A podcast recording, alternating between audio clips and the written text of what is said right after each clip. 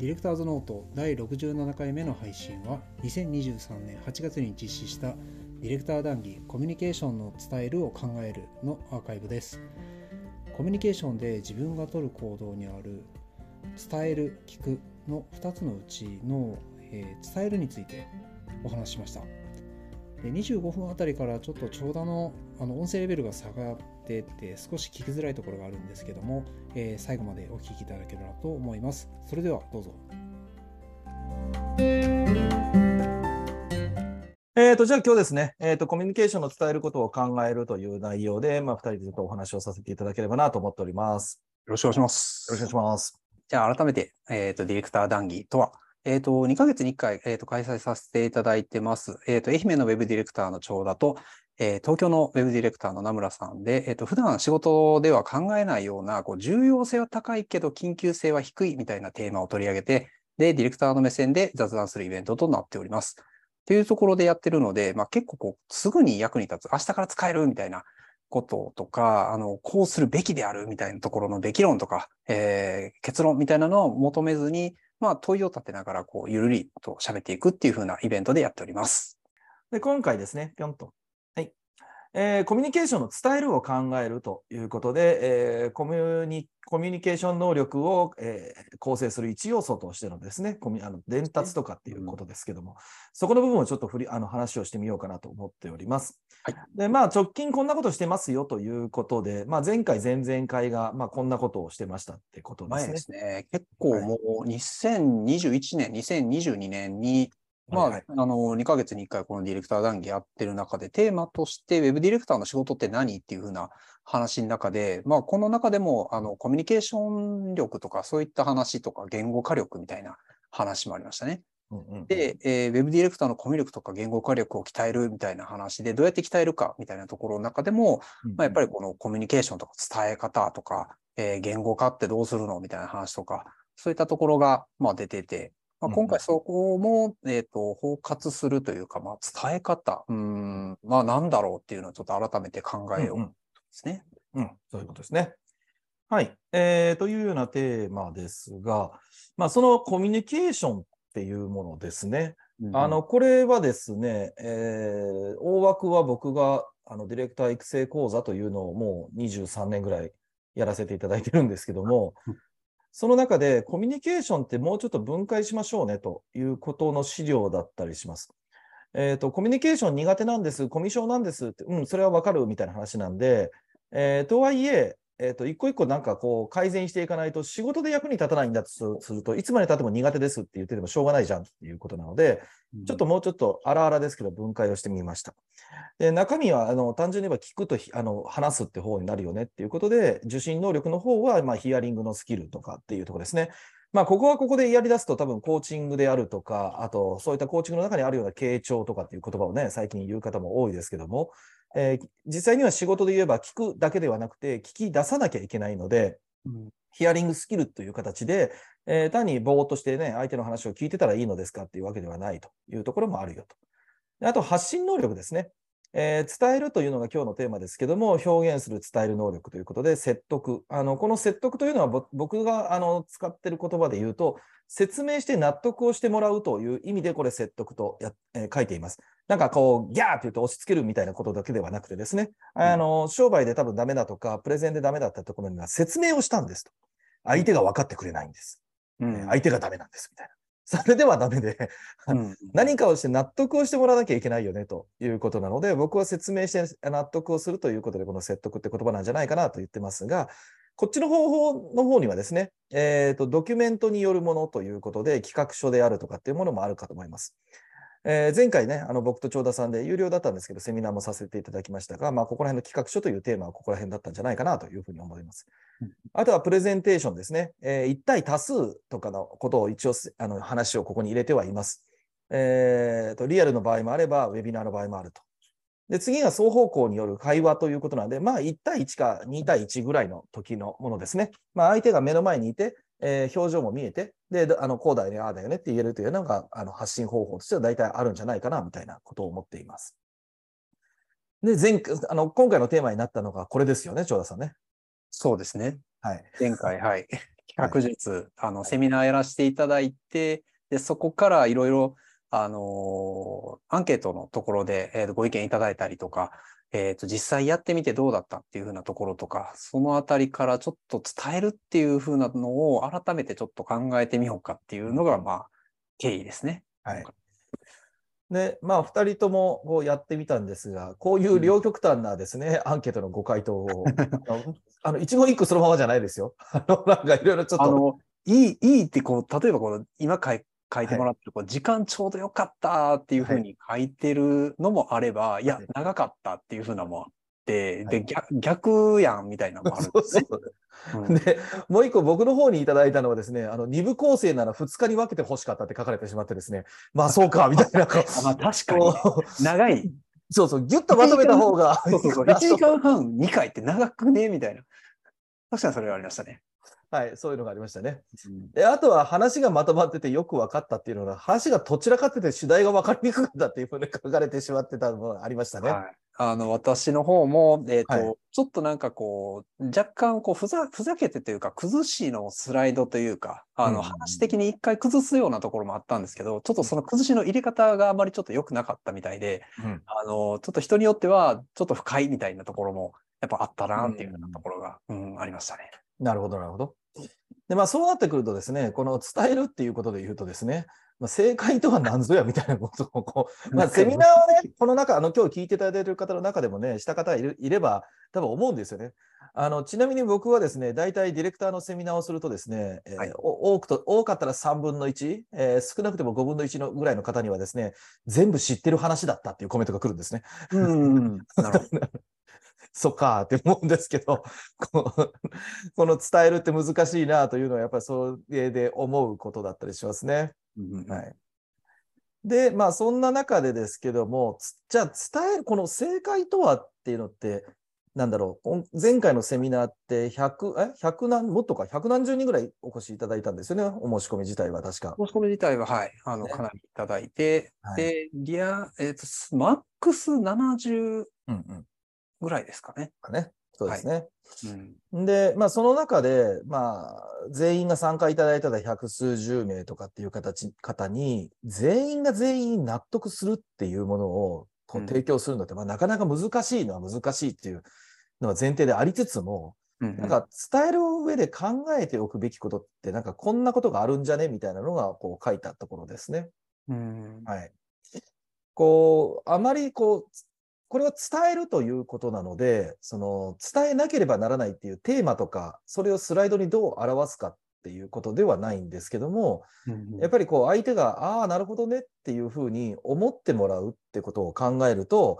えーちょっと抽象度高いかもしれませんが、こんなことを相手はきっと思ってるんじゃないかなとか、え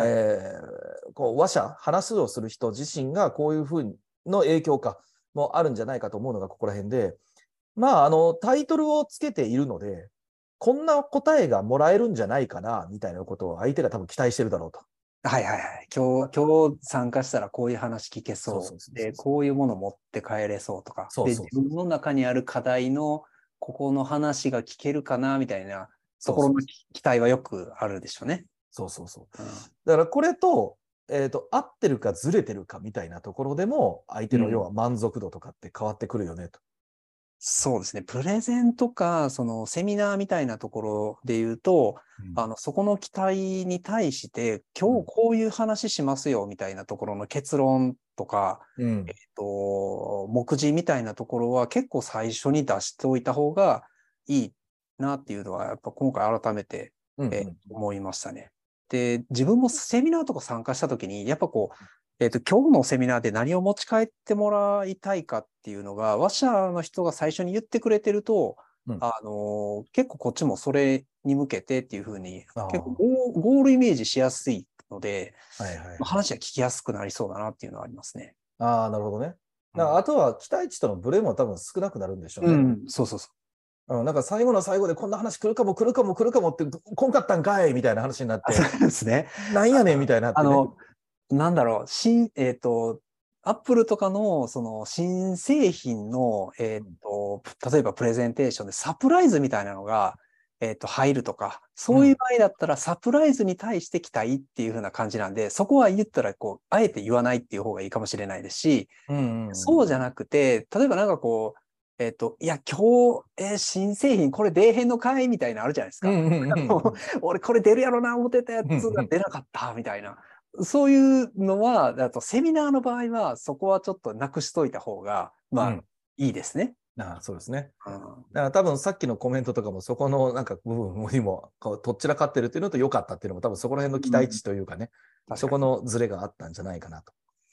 あとは、あの、お聞きいただける方々の知識量っていうのがどういったものなのかって、これ例えばその、あの、広く、そはいのビジネスパーソン向けにやりますっていうセミナーにやると、どんな人が来るかわからないっていうところにうんうんも多分なると思うんですよね。なりますね。はい。で、前回のやつも、こう、企画っていう話だったけど、まあ僕と長男さんは両方とも Web っていうものを作る業界にいるわけですけども、はい。もしかしたらあの時に全く違う業界の人が来てるとか、うんうんうん。あの、最近僕、あの、文書術のセミナーをさせていただいたんですけども、申し込みが300人超えてくるとですね、うんもうなんかこう、事前アンケートももう、期待値がもう全く違うんですよね、もはいはいはい。う。もう、すごい全然、で、業界も僕、全く知らない業界の方々が、こういう話が聞けると期待してますみたいなこと言われたけど、その期待には応えられんかもしれんな、と思いながら、ちょっとドキドキしながら。ああ、そうですね。あの、僕も、あの、企業向けに、その、企画のセミナーさせていただいたときに、うんあの、それあらかじめ聞いたんですよ。あの、どういう方が参加されるんですかっていう。はいはいはいはいはいはい。あの、社歴とか、うんえっ、と、今どういう仕事をされてて、で、えっ、と、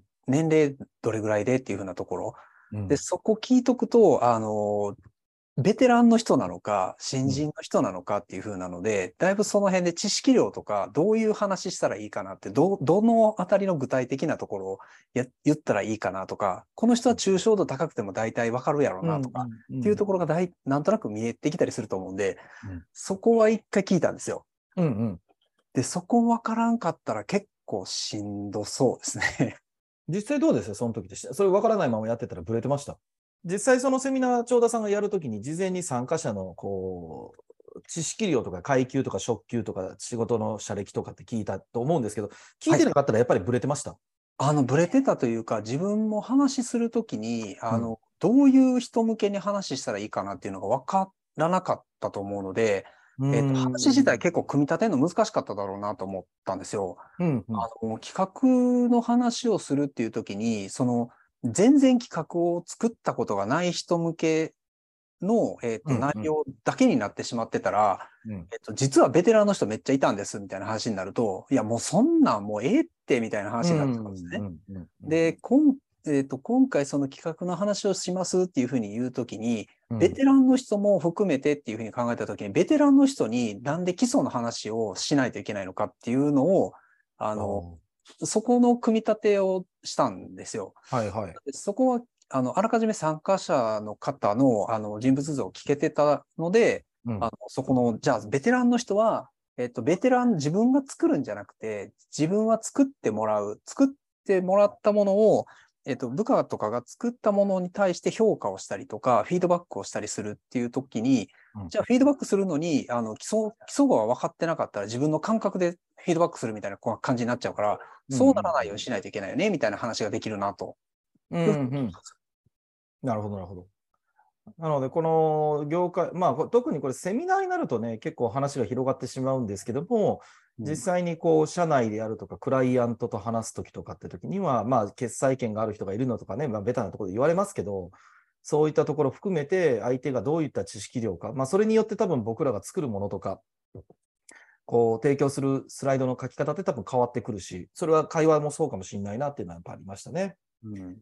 で、次が期待するゴールっていうことなので、まあ、あの、主題への期待にも多分あるかもしれませんけども、えー自分がこう、どんな風になりたいかっていうこととかっていうのも、多分それぞれの人がちょっと、うんこう勉強とか、スライド、セミナー聞いたりとか、あとはこのプレゼン聞いてもそうかもしれないですね。えーどういう風になるのかっていうところをやっぱ考えてるだろうというのがあるし、あと次が多分僕ら話者の方ですね。はい。話の持っていき方っていうことで、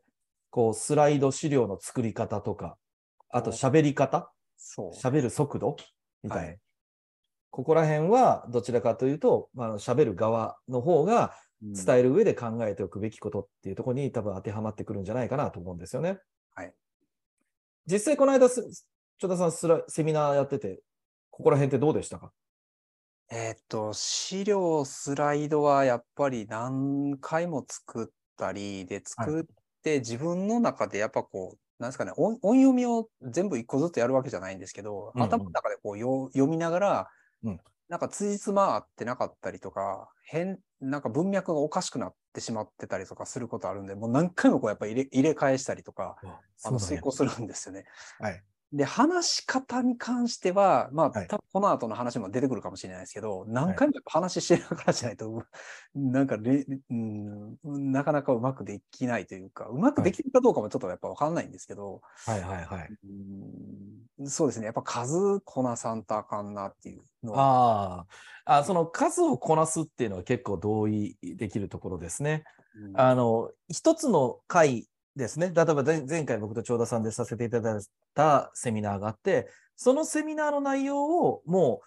暗記できるぐらいまで覚えるっていうこともあれば、はいそもそも人前で喋るという経験量というかね、セミナーだったらセミナーでもいいんですけど、まあ、それでのこう登壇回数が多いとか、あのお客さんのところの前でプレゼンをする回数が多いとか、はい。えー社内のメンバーに対してでも別にいいと思うんですけども、うん。まあ、その数自体は、やっぱりこう、喋るのって技術はいると思うので、そうですね。えーまあ、度胸なのか、そういうのもいるかもしれませんから。やっぱなんかあの、生まれつき話うまい人ってたまにいると思うんですけど、はいはいはい。ただ生まれつきっつっても、おぎゃーってなった瞬間からうまいわけじゃなくて、そんなん嫌や。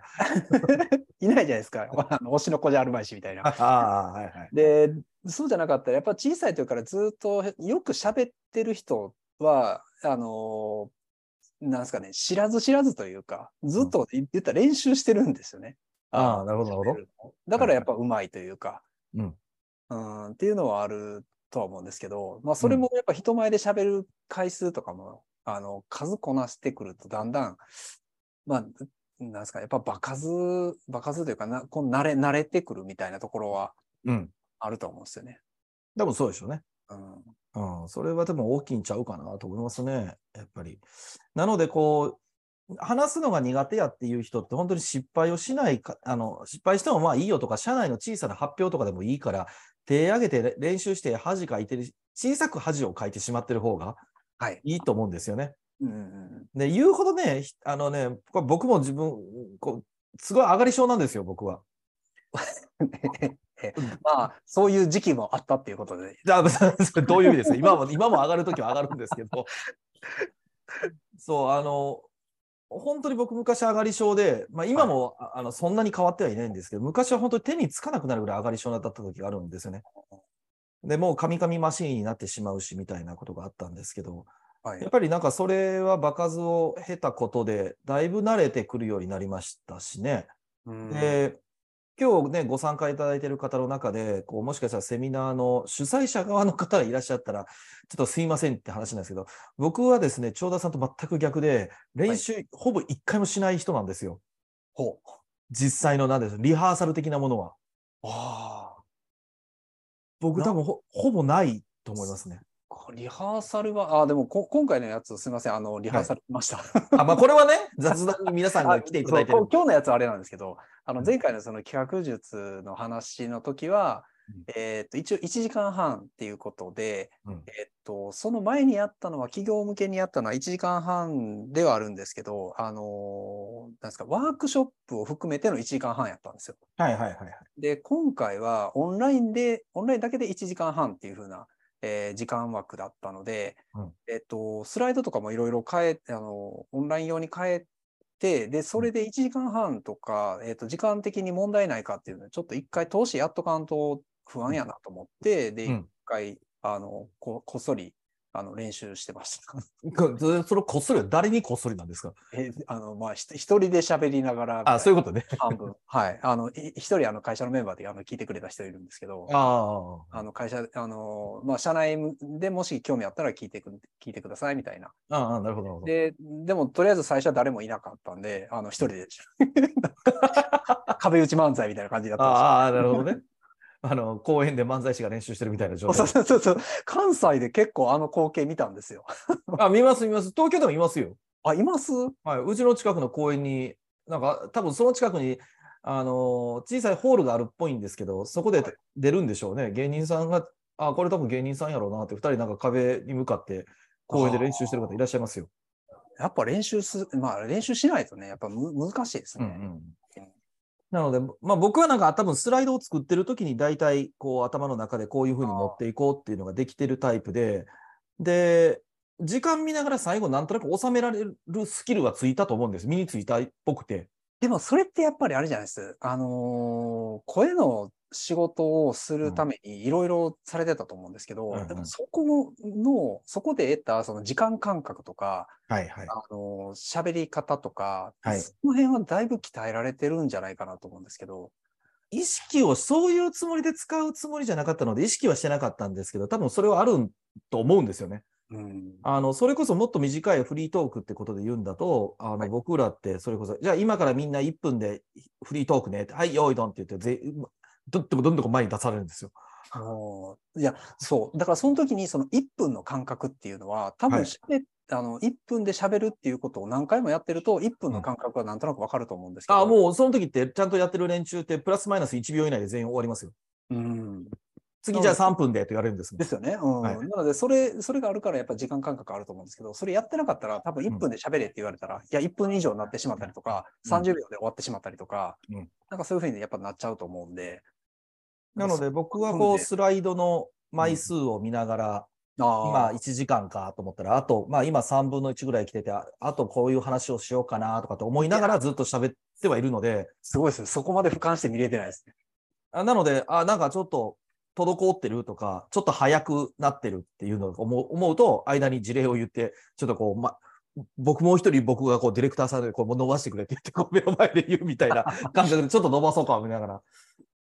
なので、僕はなんか時間が長ければ長いほど楽なんですよ、逆に。うん。途中でいくらでも調整できるので。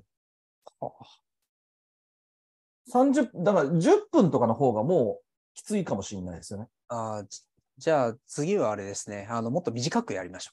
この回ですか？どっちですか？う。この回じゃなくて、あの、あ、この、逆のやつ。別にそう。そこはでも、こう、話の持っていき方？だからスライドもこう、スライド全体としてどこに山を持ってくるのかみたいな話だとすると、えー伝えるって意味で言うと、これはさっきのね、えーと、全体俯瞰したところで言うと、ドキュメンテーションのスキルの方になるかもしれませんけども、いわゆるあの4部構成だったら起承転結だし、3部構成にするんだったら序波球みたいな話の中で、相手がどういうふうにこう、ああ、なるほど、なるほど、なるほど、積み上がっていって、みたいな話をちゃんと持っていけるかっていうのは多分あるかもしれないですね。うん。で、まあ、どうぞどうぞごめんな。さい。あどうぞ。ああ、その話し方のところで言うと、その抑揚の付け方とか、そういったと話ところもうん。ありますかね。なんかその、えっと、例えば話が全体的に1時間の中でも、うん。ずっと同じテンポで1時間喋り続けると、多分眠 眠くなると思うんですよ、聞いてるなりますね。寝ると思うんですけど、はいあ。のそういうのって。で、そうじゃなくて、なんかこう、あのーここはそこまで重要じゃないなみたいなところは結構早口で喋って、はいで、そうじゃなくて、ここはめっちゃポイントですみたいなところは強調したりとか、ゆっくり喋ってみたりとか、はい。はい。そういうのって、でも、あれかな、やっぱ練習、練習あ、えっとそれはですね、はい。あの、さっきまあ話を出していただいたように、僕はもともと芝居をしたりとか、声優をしたりしてたってことあるので、うんえっと、テクニックなんですよ、それは。はい。実際には。うんあの、例えばよくその眠たくなるな、みたいなセミナーでおありがちなのは、いわゆる侍業の方々のセミナーとかって結構辛いんですよね。うんあの、侍業って要は弁護士とか、行政書士とか、司法書士とか、あの、最後に何とかしってつく方々がセミナーするとですね、はいあの、スライド1枚にこう、ポイント10ポイント買ってみたいな文字がずるーっと入ってて、なんかこう、1時間喋ってるのにスライドが2枚みたいなね。すごいですね、ある意味。で、それを延々と喋ってるだけっていうセミナーって、本当になんかもうそのスライドもう手元にあるからいいよ喋んなくてみたいなね。そういうセミナーになりがちなんですけど、あのいう方々って、こう、やっぱり抑揚が一定なんですよね。なあ、はいはいはい。はい。なので、それを聞くっていうのってこ、聞かされる方がものすごい辛いっていうのは確かにあって、うんで、話し方っていうことで言うと、それは、あの、いわゆるお芝居とか声、えっ、と、ぶの世界の人たちいうのは、えっ、と、一音目の入り方例えば、ところで長田さんって入り方っていうのと、ところで長田さんさってこう入るのって、これ音が違うわけですよね。うんうんこの一音目の入り方を僕ら大体入りって言ってて、最後の終わりの仕方、そうですよね、なのか、そうですよねっていうのかって、これ終わりをしまいって言うんですよね。うんうんで、例えば、あとは当店のある場所ですよね。何々で、何々が、みたいな。ああいったところで音階を変えたりするっていうのは、これ純粋なテクニックとしてあるんですね。うーんなので、そのパターンが、あの、まず、あ、持ってるか持ってないかっていうことと、あの、本人が思ってるほど、その転調とか、はいえっと、あさっき言った、あの、当店とかで調子を変えたりするとか、入りとしまいで調子を変えたりするのって転調って調子を変えるっていうことは転調って言うんですけども、はいまあその変化が少ない人、じ俺はすごい変化かけてるけど、実は聞いてる方はほとんど変わってないみたいな。それ なので、すあのさっき言った侍業の方だだけじゃないんですけど、そういった辛くなるセミナーって結構本人はですね、頑張って喋ってるケース多いんですよね。あーまあ、喋る方に一生懸命になっちゃうっていう感じあです、ね。違う。あの、抑揚つけてるつもりなんですよ。え？あでも聞いてる方はついてないんですよ。うーん多分それはなんか、あの、大げさに聞こえて恥ずかしいとか、なんか普通の会話のように聞こえなくなるから、これはやりすぎなんじゃないかとかっていうのは多分思うような感じらしいんですけども自分ではそう思っているけども、客観的には全然そんな風にそうです。抑揚ついてなくてっていうふうな。そうそうそうそうそう。ああ、だから、それってなんか、やっぱ自分の声とか喋り方とか、自分が喋ったものとかを一回こう客観的に聞いてみて、自分はこういうふうに思ってや喋ってみたけど、うん本当にそうなの？みたいなところをい一回聞いてみると、うん。割となんか、あ、全然抑揚ついてね。そうそうそうそうそう。なのでこ、そこら辺がね、こう、やっぱり場数とかにも多分なってくるんじゃないかなと思ったりしますので、こう、これって伝える上で考えておくべきことっていう中で言うと、こう、いろんなセミナーとか、相手になんか社内のプレゼンであるとかっていうことで話をする。まあ、もしくは別に社内の会議でもいいです。その時に相手に伝えるには、やっぱりどういうふうに持っていくかって結構ここら辺もちゃんと考えておかないと、いい内容だったんだけど何言ってるか分かんないみたいな。あーたとえ例えばなんかそれを、えっ、と、喋りながら、喋、喋ったりとか伝えたりする機会を自分で作って、うん。えっ、と、鍛えるっていうやり方もあると思うんですけど、うんうん。人の話を聞いたりする中で、うん。今日の話眠かったなーって思ったら、うん。そのな、なんで眠かったんやろうみたいなところをちょっとこう観察してみたりとか、うん。自分が喋るとしたらどういうふうにするかとか、なんうんかそっち目線で考えてみたりとか、うんかちょっと観察してみると、あの、ちょっと伝え方みたいなところの、うん。なんですかね、まあ自分がやらずとも少し練習というか、そうですね。客観視ができるようになるので。うん、まあ、こう、あとはまあ最後にですね、終わった後に得られる満足度っていうことですけども、多分これで話の持っていき方とかして、まあさっき言った気象転結とか除波球って中で、ああ、なるほど、よく分かったって話なのか、うん、最後は結局何やってんっていう感じで言うのと、その、途中まですっごい満足してくれてるのに、終わりの終わり方がまずかったために、うん、結局よう分からんかったなっていう話になるっていうのも多分こう、あるかなと思うので、あなるほど、これはあの関西人特有でいうオチをつけるかどうか。あ、でもまあ、それに近いんじゃないですかあ。る意味それ近く、うん、そう、その感じしますよね。この話結局何やったら、オチないのみたいな。そうそうそう。だから、あと、例えばスライドとか、えっとプレゼンでも、最後にまとめってスライドを作っ、スライドがあるかないか？うん、うん。あると、あ、そうそうそう、ああ、この1時間ぐらい喋ってたらそういうことだったので、だから、あだからこういうことだったんでってなるけども、あの、なのでこういう企画です。スケジュールがこれこれです。金額はこれです。以上って言われたら、うおおうみたいな話になって、結局スライドをまたパラパラパラパラ見てるみたいな。あ、それやってない。え、何？あんまりや、そう、その最後のまとめみたいな、プレゼンとかで、はいあのあんまりやってなかったりするのはありますね。あ最初に言っては言ったりするんですけど、最後にもう一回ちょっと同じことを言ってみたり、あのー結構気合い入って、うんがっつり作るプレゼンとかだったりやってたりするかもしれないですけど、なんかそうじゃない、えっ、と、企画書とかの場合、えっ、と、うん。割と最後は具体的な話で細かくこういうふうなことやっていきます、みたいな施策の話して、はい、以上、みたいな感じの、かえっ、と、内容になってて、最後にまとめみたいなのを、えっ、と、挟んでなかったりするのは、ちょこちょこ、えっ、と、振り返るとなんかあり、ある気がします。うんうんうんうん。なるほどね。まあそんなことなんですけど、まあこういろいろ書きましたが、まあこれ会話しながら全部やるんかいって話なんですよね。特に最後のやつ、そうそうそうそう満足に得られる満足度をこう話しながらこう考えるとか、いや、ちょっと無理でしょ。まあでも、たまにいるんですよね、これがね、できる人がね。それすごいですね。うん、で、えーまあそういうことで言うとですね、こうトークが上あの伝え方、それを鍛えるっていうことはなんかできないんですか？って言ったら、なんかこういうのが出てくるんですよね。あの、ググれば普通にこれは出てくるわけですけども、えートーク力が高い人を参考にして話し方を真似する。トーク力に関するセミナーや勉強会を参加してみる。フリートークをする機会を増やして場数を踏む。自分のプレゼンやトークを録音して改善点を洗い出す。トーク力や会話術に関する書籍を読み漁るということなんですけど、なんかまあもっといい方法ないんかなとかっていうのがちょっと思ってるところなんですけど、一個一個ちょっとまあ見てみようかなと思いますけど、まあ一番最初ですね。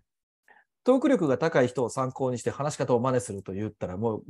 う結構知ってる方も多いと思いますけど、この武井壮さんがもろそうなエピソードをお持ちなと言うんですけど、長田さんご存知です？この話。そうですね、これ結構ツイッターで見かけましたし、あの、うん。なんかしくじり先生とかでも、うん。A さんが出て話してるのがあっ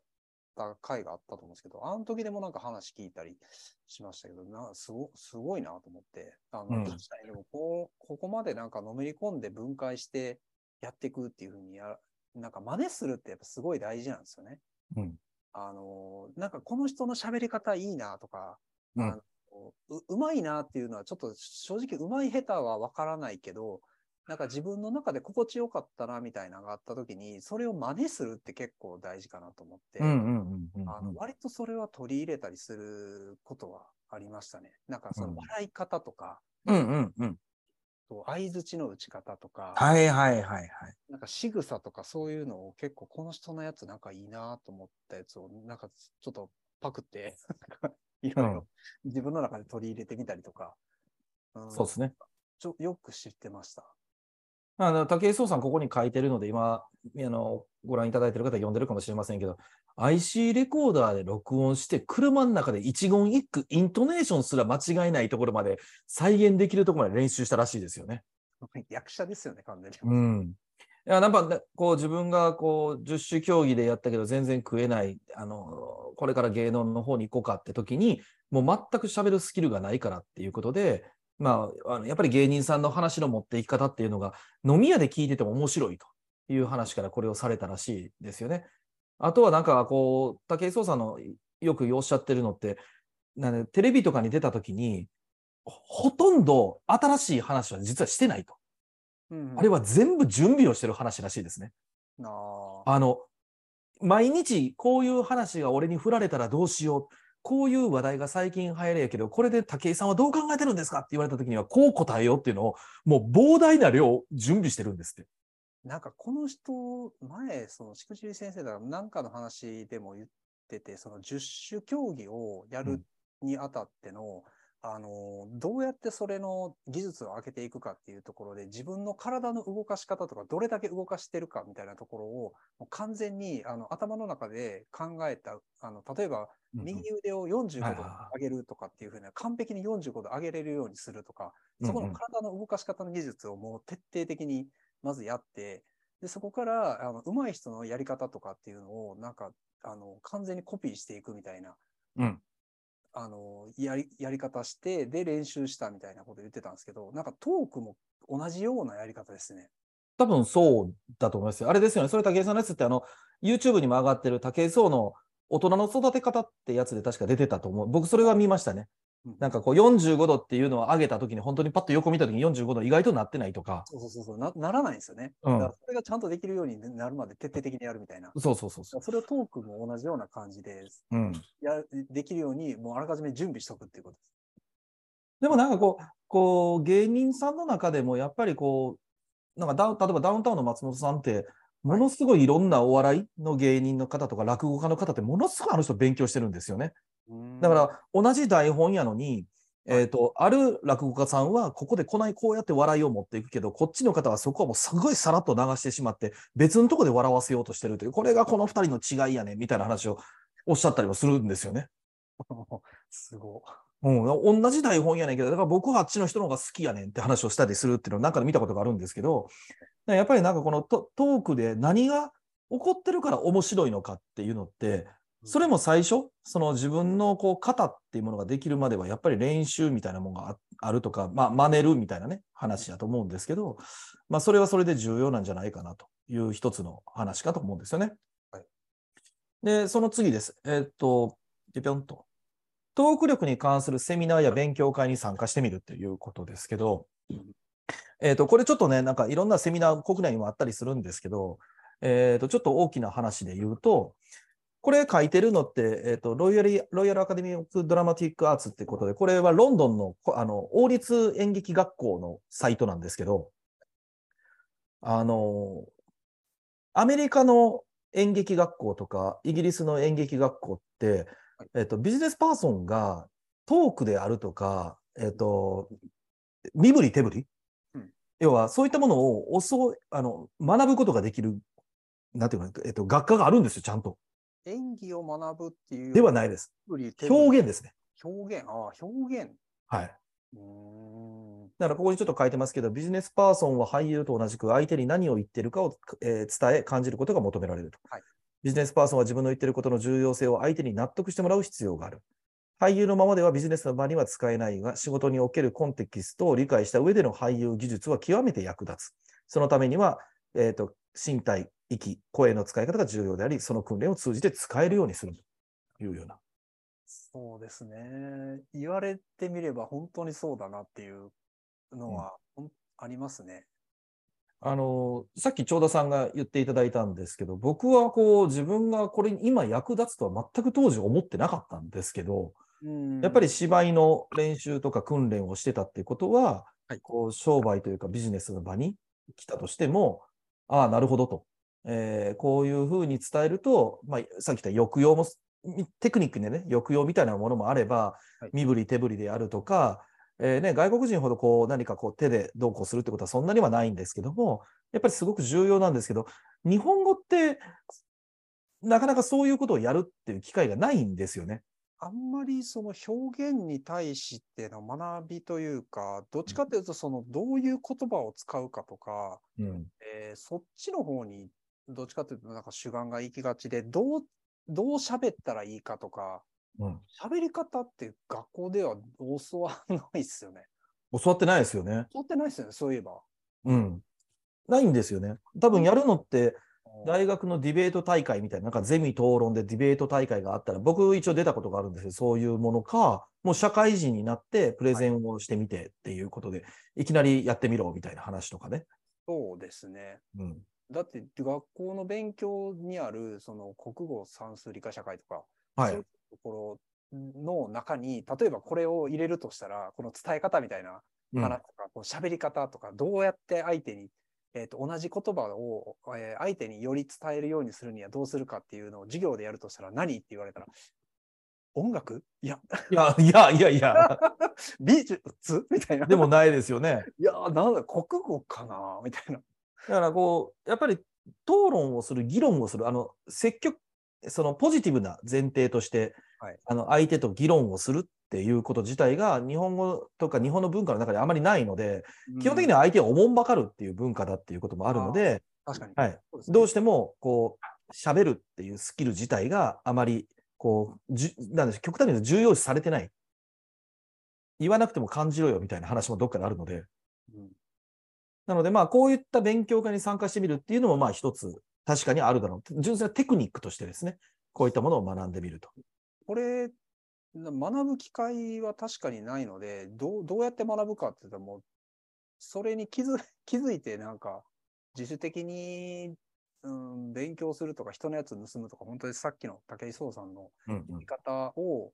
えっ、と、独自でやるしかないみたいなうん感じになっちゃうので、まあ確かにこういうのは、まああんまなさそうですけどね。あでもね、あの、経営者でこれを学びに行ってる人って結構いるんですよ、日本でも。えーあの、プレゼンをしなきゃ、あの、結構でかいプレゼンをしなきゃいけなかったりするので、はいはいはいはい。なので、えっ、と、ベンチャーの社長が、まあ、やったりするピ、いわゆるピッチ大会みたいなものとかに、えーそれがもう億単位の融資、あの出資を受けようとかっていうレベルの人たちは、本当に自分の喋りの癖を教えてくださいとか、うん。あとどういうふうに表現をすればいいんですかとか、このスライドはどういうふうな間だと聞きやすいんですか、表現だと聞きやすいんですかとかっていうのを、本当に、だから演出をつけてもらう。うん。これは結構えあの会社のトップの方々の場合には、それこそ発声もそうですけどね、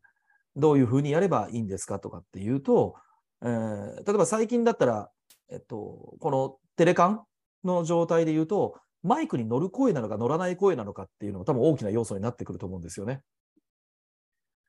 えっと、マイクに本当に絶望的に乗らない人っていたりとか、あと発声のことがあるけども、マスクをつけているがゆえに、あの、マスクをつけてね、こう喋ってる方ってね、本当にマイクに乗ってないんですよ。乗らないですね。はい。ななんかこう、声が、なんすかねはいなんかこもっちゃう。こもってそうなんですよ。しうん。でも、あの、例えば Zoom、今日ね、皆さんも Zoom で聞いていただいてますけど、この自分が喋ってる音って自分の口から出て耳から聞こえて、マスクをしていても、マスクのこう、四方八方から音が出てるので、自分は結構大きな声を出してるつもりなんですよ。はい。でも、所詮音なんて振動なので、ここの布で振動が防がれてしまうがゆえに、全然その前にある、例えばなんかよくある会議マイクとかってあるじゃないですか、マイクスピーカーって言って。ああいったところに全然音が乗ってなくて、聞いてる方がなんかこう、こう、んんみたいなことしてるんですけど、本人は届いてないって全然気づかないんですよね。なあまあ、オンライン会議だと、いなんかこう、喋ってるところと、その、届いてるところでどう聞こえてるかって、やっぱ全然わからないんで、うん。あのーうん、そ、そこって、まあ、なかなか気をつけないとわからないし、気をつけてもわからないんですよね。そうそうそうそうそう。まあ相手に、だから相手に言ってくんないしね。そうそうそう、言ってくんない。言ってくんないんで。そう。みだって自分のこの会社のメンバーは下手したら同じ会議室にいるとかうん。だし。そうそう、それありますね。で、うんいや、それで、なんかこう、何回も何回もこう、聞き取りづらいですって、なんか言いづらいんですね。そう。相手にはね。うん。なまたこの人、なんか何回言わすねみたいな感じになっちゃうそうと。大きな声出しとるわ、みたいなね。そうそうなっちゃうと。いやー、そう、あれ結構難しい。だ例えばこれ、あれじゃないです。あの、テレビ会議とかでも、あの、複数、え、一個の会議室で複数人いると、そのうんマイクにすごいやっぱ声が乗りにくいんで、うん。となんかピンマイクみたいなを、うんあのセットでつけてるみたいな。ああのそうなんやつなんかこの間見かけて、うわ、これちょっと試してみたいっていうのが一個あったんですよ。ハウリングしますからね。あの、みんなオンにしてたりすると。ハウリングはするわ。しかもこうマイクから遠い人とかも、で、もマイクから遠いのにその人声小さいと。会議室におる人らは聞こえてるから、う。うんなんかこうちょっと、あの、聞こえてるっていう風な感じなんですよね。こっち全然わからへんみたいな。そう。例えばこれ、これで今日できるかなこう、今僕これね、マイクここにあるんですけど、今僕これは一応、もうほとんど無意識ですけど、マイクに一応乗る、乗りやすい声で喋ってるつもりなんですね。で、これ今こうやって喋ってるじゃないですか。はいあの、こういう風に喋ると、マイクの音の入り方って今変わってます？うーん、なんかそんなに変わってない？そんなには変わってないですけど、なんかちょっと、あの、響きが違う感じはします。こういう風に喋ってると、マイクにそんなに乗らないようになるはずなんですけど、これ僕のもう音がちゃんとこの中で響いてるからダメなのかな？そうですね。これね、目の前でやるとね、あの、分かっていただけるんですけど、僕はもうダメかな？これ何をやってる？あマイクの位置とかこれですよね。あ、そうそうそうそう。それも大きいですね。うんあ、そうそうそう。あの、指向性のやつなんで。そうそうそう。全然今聞こえないですもん。あ、全然聞こえない。なので、まあ、こういったのも、ちゃんと学びに行く、その別にお芝居ではなくて、喋り方であるとか、はい別になんでしょう、あの、声楽に行けとかね、そこまでは言わんけども、発声をちょっと、ま、ちょっと学んでみるとかね。おそらくトークという意味で言うと、まあ、そういうのは比較的あってもいいんじゃないかなと思いますね。はいで、もう一個が次はこれですね。えーと自分のプレゼンやトークを録音して改善点を洗い出すということで、こう、僕と長田さんのポッドキャストの絵を描いていますけども、これちなみに長田さんは聞き直す人ですか？自分の配信は。自分の配信きあの聞きますよ。あ、聞くんだはい、聞いてます。一応なんかその変なことになってないかなっていうのは、うん。あの聞いたりはするんですけど、うんうんただそこからちょっともっとこう改善しようみたいなところまではまだ至ってなくてう、んうん僕はね、聞けないんですよね。なんか、恥ずかしくて。恥ずかしい。いや、ほとんど聞けないんですよ。編集、あの、ゲストさんが来ていただいた時だけは、ははいちょっとなんかこう、どうしても、リアルタイム、リアルタイムが目の前にいていただいてる時にはほとんど編集しなくて済むんですけど、やっぱり Zoom 録音した時とかっていうのは、こう、 Zoom でコンマ2秒とかってどうしても空いたりするとか、コンマ2、3秒ね、空いたりするので、会話が完全に止まった風に聞こえるから、そこだけはプツプツ切るようにしてるんですけども、僕は自分のやつも一発撮りだし、もう二度と聞けないっていう。僕、レベル合わせしかしてないですもん、僕。そうなんですね。はいうんまあでも、あの、自分の声って、あの、仕組み的なところはあんまりちょっと分かってないんですけど、あの、自分の声を、こう、うん。まあ、あの、なんですかね、自分が喋ってて聞いてる声と、うんうんうんうんうん。録音して聞く声と、はい違うんですよ、ね。はい、違います。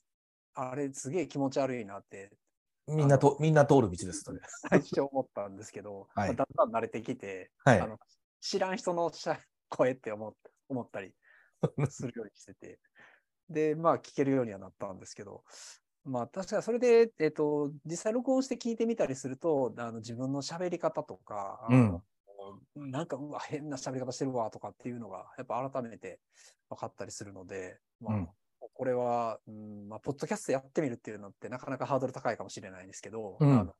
やってみるのはなかなかいいんじゃないかなと思いますね。ますあ、あの、難しいですね。ごめんなさい。大丈夫ですよちょちょっと待ってください。あの、はい、大丈夫ですち。ょっと家の方でちょっとトラブルがあったみたいで、はいはい、大丈夫です。どうぞどうぞ ちょ。っと外します。はい、大丈夫です。大丈夫です。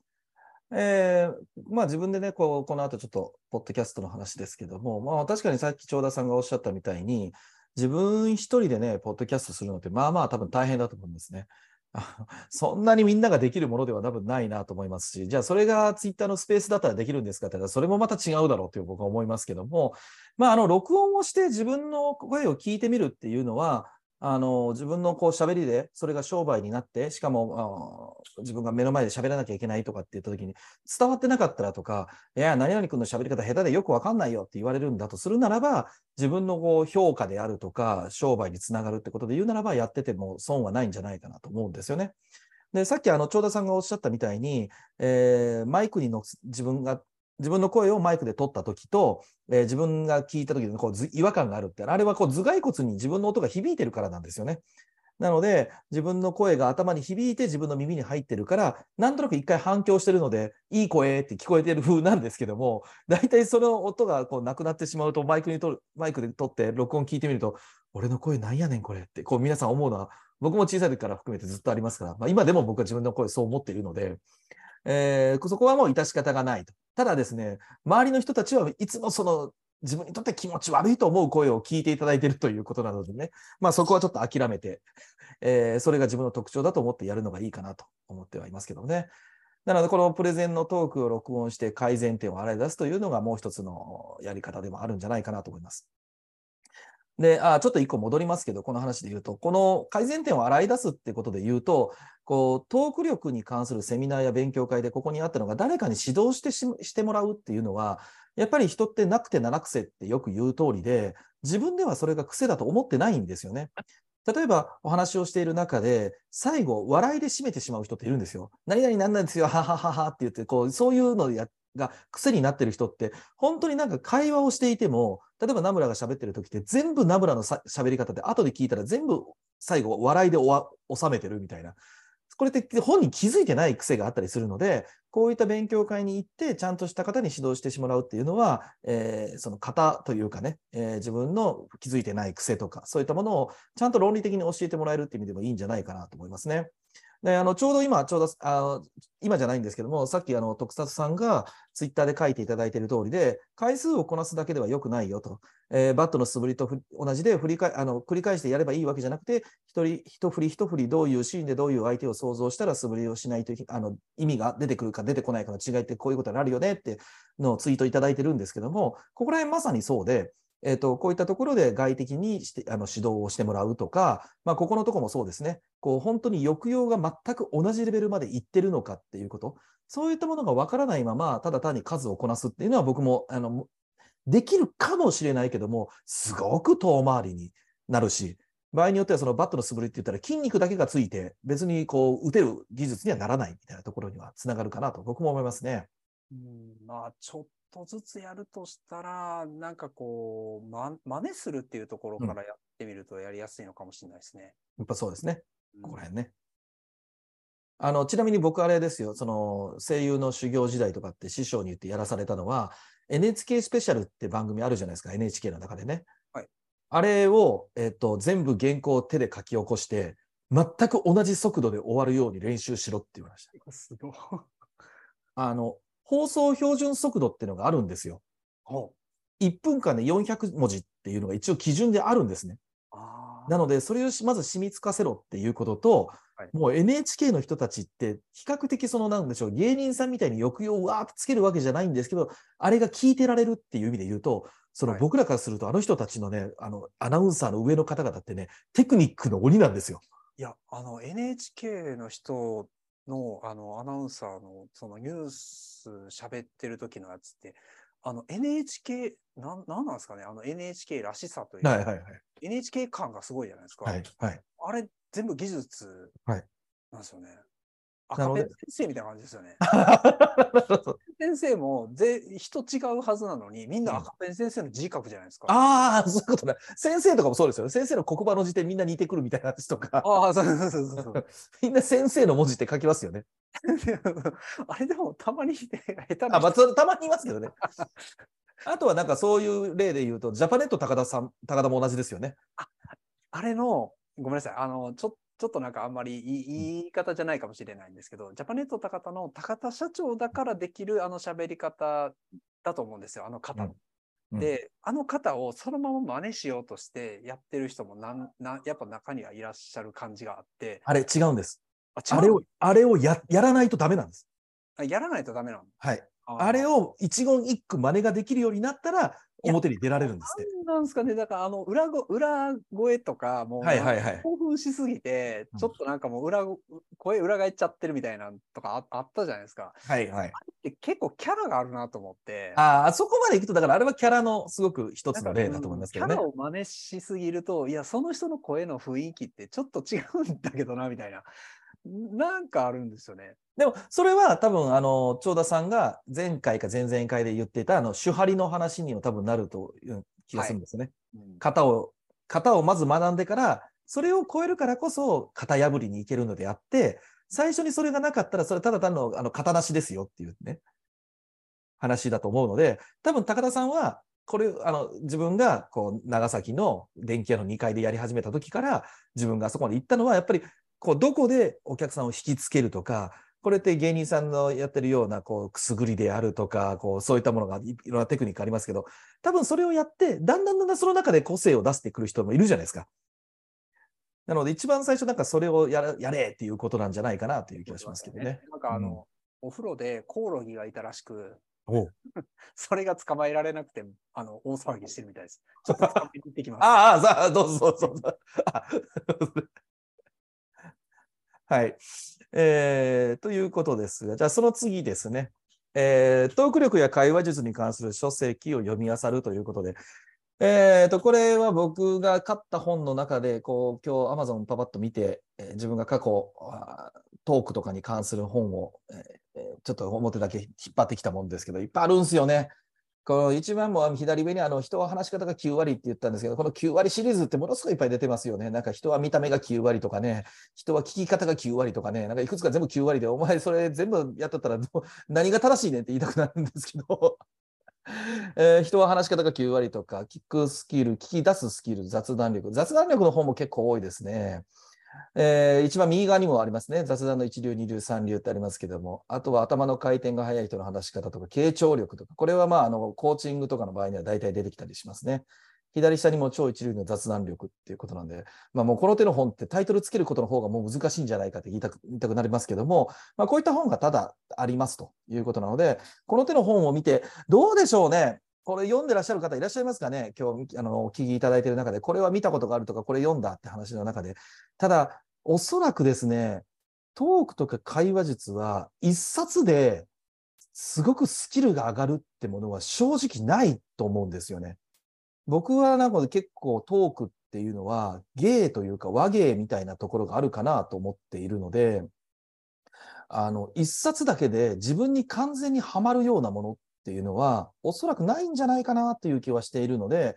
まあなんでしょう、その円をどこういくつか重ね合わせて、一番全部重なってるところが自分にこう合うみたいなものになってくるので、一冊だとなかなかそれが狭いんですけども、いくつかの本をま読んでみるというのは間違ってはいないと思うのでね、えーこういった本を探して読んでみて、自分に合う方法とか、自分に合うやり方とかっていうのを見つけてみるのも一つだ、一つなんではないかなと思ったりはしますけどね。はい。で、えーまあ本をたくさん読み漁るという話の中で次ですね。えーと、とどんあ、あ、消えちゃった。ちょっと待ってね。え、ごめんなさい。もう、いや、もう、これここにすみません。絵を描いてたんですけど、絵が消えちゃいました。ごめんなさい。えーと、結果としてですね、こう、さっき、あの、ご紹介をしていた5つぐらいある中で順番変えてこれを最後に持ってきたんですね。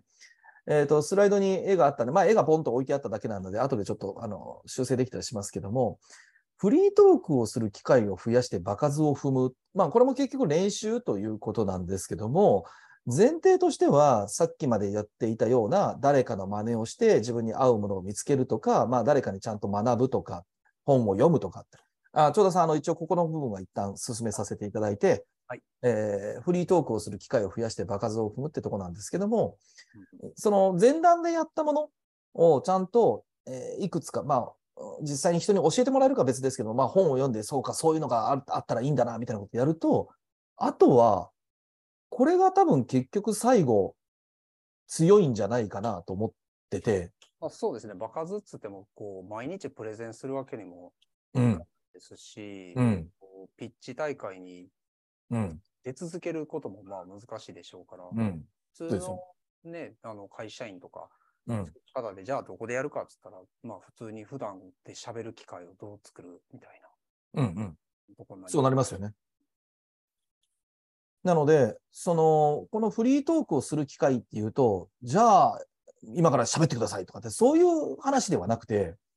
あの、なんだろう。普段、人と喋ってる機会、例えばごじ実家にいらっしゃるんだったら、えーご家族と喋るとか、あ実家の、実家だとある両親が、ご両親とか兄弟、えーあと、彼氏、彼女、あと、会社の友人、あとはご家族、まあ、そういった方と喋るときにもうん、これって自分が言いたいことって相手に伝わってんのかな？とか、そういうつもりじゃなく受け取られてんな、これみたいな話とか、うん。あの、夫婦間でもあるんじゃないかなと思ったりするんですけど、こっちはそう思ってんのに違う話に受け止めてるこいつみたいな話とかあって。なので、その時になんで伝わらんかったんやろうみたいな話っていうのは、今まで言ってきたことの中の、その振り返る、あの、録音するほどでもないし、相手のリアクションもちゃんとあるし、うんうん。なので、このフリートークをする機会を増やしてってことですけど、実はなんか、会社にいいようが、うん、コンビニに行こうが、家族と喋ろうが、結構その伝えるっていうことをちゃんと自分の中で意識をしたら、もう普段の会話って全部練習の場になるんじゃないかなと思ってる人なんですけど、まあ、それはそうなんですけど、なかなかめんどくさい生活になりそう。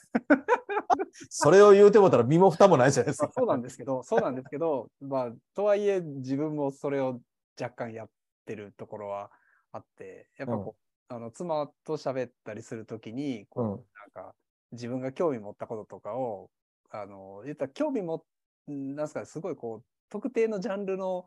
興味持った人にしか分かんないような話をどう言っどういうふうに伝えたらこう分かってもらえるかなみたいなんで、はいはいはいはい。たりとか、あの、いや、例え話とかいろいろやったりしながら伝えて、いや、全然これ伝わってねえな、みたいな。例え話をしてて伝わってないというのは、それはあ結構あかん例感じあかん例なんですよ。でも、それを何回もやっていくうちに、だんだんこう、例え話の、こう、例え方とか、あうんの、この人にはこういうふうに言ったら伝わりそうだなとか、うん。あの、例えとして用いるものも、あの、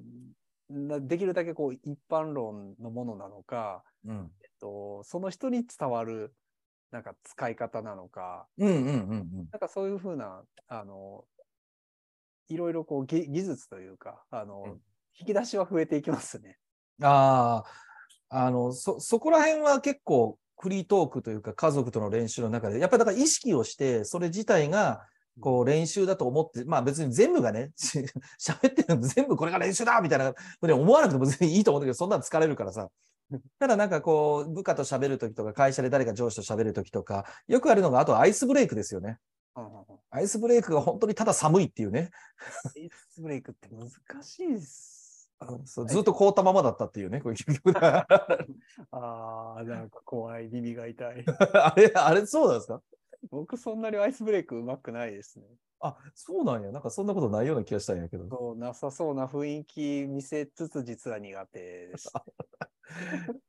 でもなんかこういうのをこう増やしていって、練習、でもやっぱりね練習を何かしらでしない限りは、今上手じゃない人が明日急に寝てさ起きたら上手になるってことは多分ないと思うんですよね、残念ながらね。うん。ああのフリートーク、あと、そうですね、フリートーク、他の場で言うと、なんか社会人勉強会だったり、異業種交流会とか、ああ、はあ、の辺結構いいなと思ってて、えっと、うん。コミュニティやの方でもやっぱそうなんですけど、あの、全然違う職種の人って、やっぱ日本語は喋、もちろん日本語は一緒なんで喋るんですけど、あの、業界によってやっぱ使う言葉って全然違うんで、うんうんうん。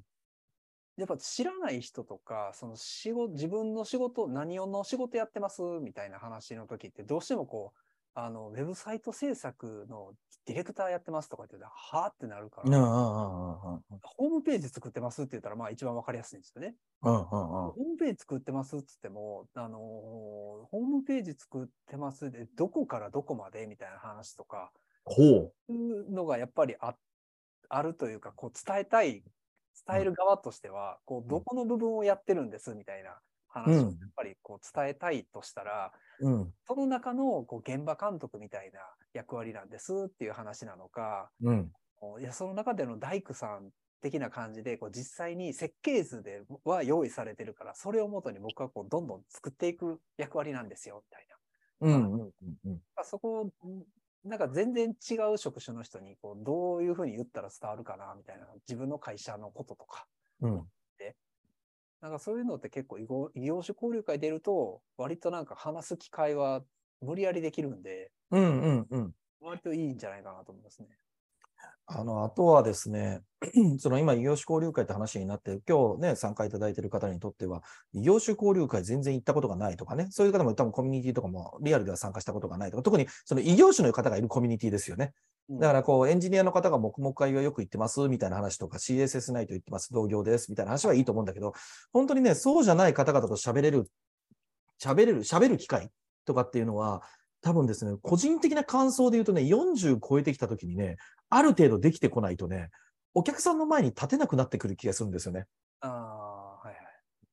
そこの部分のトークがないと、まあ、さっきのアイスブレイクがって話があって、えーそれもこうだんだん年をこ取ってくるとですね、最初のアイスブレイクを自分が喋んなきゃいけなくなってくるわけですよね。そうですね。立場が偉くなってくるんだ。じゃあ、あの、すみません、今日はありがとうございましたって、こう最初唇切るのが、こうなんか課長になり部長になりって話にだんだんなってくるので、そうですね。それがなかったら、ずっとこう、ふんぞり返って座ってる人みたいな感じ。そうそうそうあじゃあ、まあ、やっといて、みたいな話になって 何やっ。たの？みたいな。そうなるじゃないですか。だからある時急にですね、あの、まず最初すいません、喋っていただいてもあのいいです。口、オープナーとして喋っていただいていいですか？とかね。あとクローザーとしてまとめてもらえますか？みたいな話とかね。はいうん、だからそういうのが多分だんだん出てくると思うので、こう、い異業種の方と喋っておく、異業種じゃなくてもいいんだけど、いろんな立場の人かと喋っておくっていうのは、おそらくキャリアが上がってきた時に、えっと、必要だとは言わないんですけど、すごく役に立つ。うんうんううんん、その経験があるかどうかっていうのは、僕はその気がしてるので、本当に20代とか30代の時ぐらいにいろんな方と会う、まあちょっとしばらくね、こあのコロナっていうのがあったんですけども、まあそれが終わった後とかっていうと、このフリートークっていうことも含めていろんなお話をするとか、あ相手の人がどういう価値観で喋ってるのかをこう汲み取るとかね、そういうことで言うと、僕はやってた方がいいんじゃないかなって思ってはいるんですよね。そうですね。うん。なあ、うん。そうですフリートークの場をどう作るか。でも、異うん業種交流会、異業種交流会でもなかなか、な、ないですよね。う。うんまく探さないと、うん。なんか変な、変な場になりかねないし、うん。あの、ある意味田舎とか地方の方で、えっ、と、うんいいなっていうのって、なんかこうみんな大体知ってる人ばっかりだったりするんで、うんうんうんうん。業種交流会に参加しても、割となんかそこの安心感はあったりするんですよね。なんか、うんうん、変な人いな いいないっていう、こうああ、そういうこみたいな。とうんうん。あーなんか人が多すぎると、なんか怪しい感じの場とかそういうのもなんかありそうだなっていうのは、あありますよ。ちょっとなんかそういうちょっと怖さがありますね、そういう。その異業種交流会がちょっと難しいのはですね、本当にそこの質によってはですね、こうただ単にひたすら営業先を探してる人しか来ないっていうところもあってですね、あの僕もこの会社を立ち上げたときに、営業ってやったことないし、どうしようかなと思って行ったことがあるんですけど、残ったのはですね、こう向こうから一方的に営業だけされるっていうね、その何人かだけが、ランチはどうでしょうかみたいな話をされるとかっていうことでね、あのどういう業種かはちょっと言うのを避けておきますけども、うん。なので、そこら辺はちょっと難しいなと思ったりはしますね。うんですね。でも昨日ですね、ちょうど僕、あるちょっとその、まあ言ってしまうと異業種交流会みたいな、ちょっと出なきゃあのいけなくてですね、結構アッパー層の人ばっかり出てきたんですけども、えっ、と、会社名はちょっと明言は避けておきますけど、グループ名、グループでですね、えっ、と、今1万6000人人ぐらいいる会社のですね、創業社長とお会いさせていただいてたんですけど、昨日、御年83歳、あ83か4だったんじゃないかな。いやー、すごいですよ。まだバイタリティすごくて、どんな仕事してんだとか、まあ、あの、何を大事にしてお前は仕事してんだみたいな、お前なんとか言われるすっごいて丁寧な人でしたけど、はいもうその中でも、だから、こなんでしょう、話をどうやって続けようかって、もう結構内心冷や汗だらだらかけながら喋ってたんですよ、僕。はいここのキャリアの差で、何を喋るんだろう、俺は、と思ったんですけど。か神と対峙してるみたいな感じですね。まあね、経営者っていうことで言うと、もう、あの、会長になられてらっしゃるので、第一線ではないんですけども、今も株も結構持ってらっしゃるので、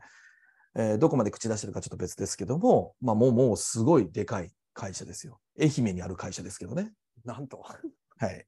そう。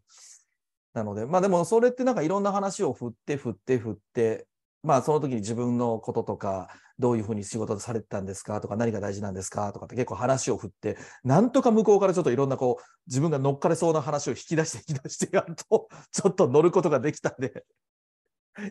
ですけど、いやーなんかこう、久しぶりに冷や汗をかく経験でしたね。昨日い、昨日い、いろんな方いらっしゃって、多分2、30人ぐらいとお会いして話をしたんですけども、ほ他どうでもいいっていうぐらい緊張しましたからね。なんか、フリートークって難しいですね。なんかプレゼンとかだったらある程度台本的に用意してそれを喋ればいいっていうふうに、まあ、割り切れると思うんですけど、フリートークって本当になんかその相手の表情だったり雰囲気とか、あ返し聞きながらで、ふかまあ言ったら会話するわけじゃないですか。うん。うん、なんか引き出しの中にいろいろ用意してないと、うんすぐに会話終わっちゃうし、うん。それをどう鍛えるかって言われたらフリートークする機会。そうなんですよね。なのでないってことになりますけど。まあ、だからこそこうコミュニケーションの中で伝えるっていうのってこう、ね、みんなが苦手だったりとかコミュニケーションスキルの中のこうどうやって持つかってコミュ障ですみたいな言葉があったりとかっていう風になってきてるんだと思うんですけどただなんか裏を返すとまあこうやってさっきからねお話をさせていただいていくつか方法があるよねっていう話はあってどれも別にね明日すぐこうエポックメイクにこうできるようになりましたみたいな感じじゃないと思うんですけどこれちゃんとやってると周りが苦手なんで黙ってても、こうすごい人になれるんじゃないかと。ちょっとずつやれば。ちょっと、ちょっとこうスキル上げることで、そうそうそうそう。全体的に言ったらこうみんなでき、みんなそんなに苦手だから、そうそうそうそうそう。そのみんな苦手な中でちょっとだけできるみたいな。そうそうそうそうそれだけでも結構、そう。すぐコスパがいい。なるほど。コスパいい。そ確かにコスパいい。う。うん。なので、そこ、それはこう、こういくつかね、こういうふうにこうご紹介はいくつかさせて、これか、させていただいたんですけども、まあなんかもっといい方法ないかみたいなことが書いたものの、結局は爆発を踏み、それに対して正しいアプローチをして、で、トライアンドエラーができるようにして、で、あとはその練習の機会をどうやって作るかみたいなところっていうのをやっているかどうかな気はするんですよね。うんだからそれがナチュラルにできる人ってきっとね、なさっき言った翔田さん、長田さんが言ったみたいな、その生まれておぎゃーって言った瞬間からなんかすごいもう喋ってくるみたいな子ではなくて、おそらく小学校とか幼稚園とか、兄弟がいたからとか、ああ。多分そういったとこで、こう、無意識に鍛えられてたと思うんですね。うちとかって。量が昔から多いっていう。そうそうそうそうそうそう。だからなんかお親御さんがすごくこう喋れる前から話しかけていたとか、はいあとうちなんかものすごいはっきりしてるのが、長男は本当に喋んなかったんですよ、小さい時。喋んなかったら別に失語症とかそういうんではなくて、あんなんか自分の世界に結構こう満足するタイプで、幼稚園でいてもですね、なんか3人ぐらいでこう、下手したら、こう、なんでしょう、グラウンドに出るところの、こう、すのこの上で3人でただ座ってるみたいな。あの3人楽しいんかなってみんなが思ってたらっていうんですけど、次男はむちゃくちゃ喋るんですよ。はいはいはもう多分ですね、あれ次男以降あるあるなのかもしれないですけど、喋らないと自分の場所がいないってなんとか本能的に感じてるんでしょうね。だ僕と嫁と長男が喋ってたら、なんか自分が輪の外にいるって多分思ってるのかもしれないけど、何々はねとかって入ってくるんです。あーもうそれが2歳の時ぐらいからなんです。で、今3歳なんですけど、まあ、うち長男があの14歳かな ?14 歳、15歳なんですけど、で、次男がまあ今3歳なんですけど、まあ喋る喋る。あだからなんかそこら辺でこう鍛えられてて、気づいたらだからそんなに喋るの苦ではないみたいなっていうのが、方はきっとそういう時から喋ってたんじゃないかなと思うんですよね。あの、先天的な人はね。そうまあ、性格ももちろんあるでしょうけど、うん。その状況によって、まあ、生生存本能というか生存戦略というのか、うんうんなんか自分はこういうふうにやっていかないといけないっていうふうに思って、まあ、自然とそう喋る機会を自分で作ってったっていうふうな場合もあるでしょうし、うん。うんうんまあ性格的にどうしてもやっぱこう人と喋るのが苦手とうん。か、うんうん。えーっと、こう、ある程度やっぱり用意してないと、うんちょっと喋りにくいっていうふううんな人とかもいらっしいるいると思うんですよ。うん僕もそんなになんかこう、フリートーク鍛えてるかって言われると、もう全然鍛えられてなくて、むしろなんか飲み会とかで、あの割と黙ってる方だったりするんですあ、そうなんですか？はい。あんあんまなんか、あの、なんですかね、スイッチ入るとめちゃめちゃ喋り出すんですけど、うん。なんかダメな日はとことんダメなんですよ。あ、そうなんや。はい。あの、あ、いい日とダメな日がすごい極端で、相手ではなくて？相手もあるのかもしれないですね。あの、やっぱ喋りやすい相手とか、あうんの、波長が合う人とかっていうのももちろんあありはするんですけど、あの、それでもやっぱダメな日といい日がなんか結構極端にあって、うーん、なんかそれの違いがな何かなっていうのは、未だに自分で分かってないっていうのはある、ありますね。もう台本のないディレクター談義、今日で20回目とかなんですけどね。い。終わらない未だにそれ。今聞いてる人は誰も信じてないと思いますよ、そんなことはね。いや、意外と、意外と、あの、でもたまに見抜かれてますよ。あのーその辺結構コミュ障なところありますよね、みたいな。あ、そうなんだ。はい。へえ。じゃあ、長田さんはどちらかというと、こう自分の中でこう頑張って持ち上げてフリートークをしてるっていう感じなんですね。割とそうですね。なので、こうお結構いろいろ用意してると、えっと、自分の中では、こうネタとか引き出しの中にいろんなあの情報とかネタとかを、えっと、用意できてると、それに関してめっちゃ喋れる。うんうんだからそれがなかったら本当に喋れないんで、うん。うんから僕の場合は鍛え方もあるし、えっと、情報をどれだけ入れるかっていうのが結構あって、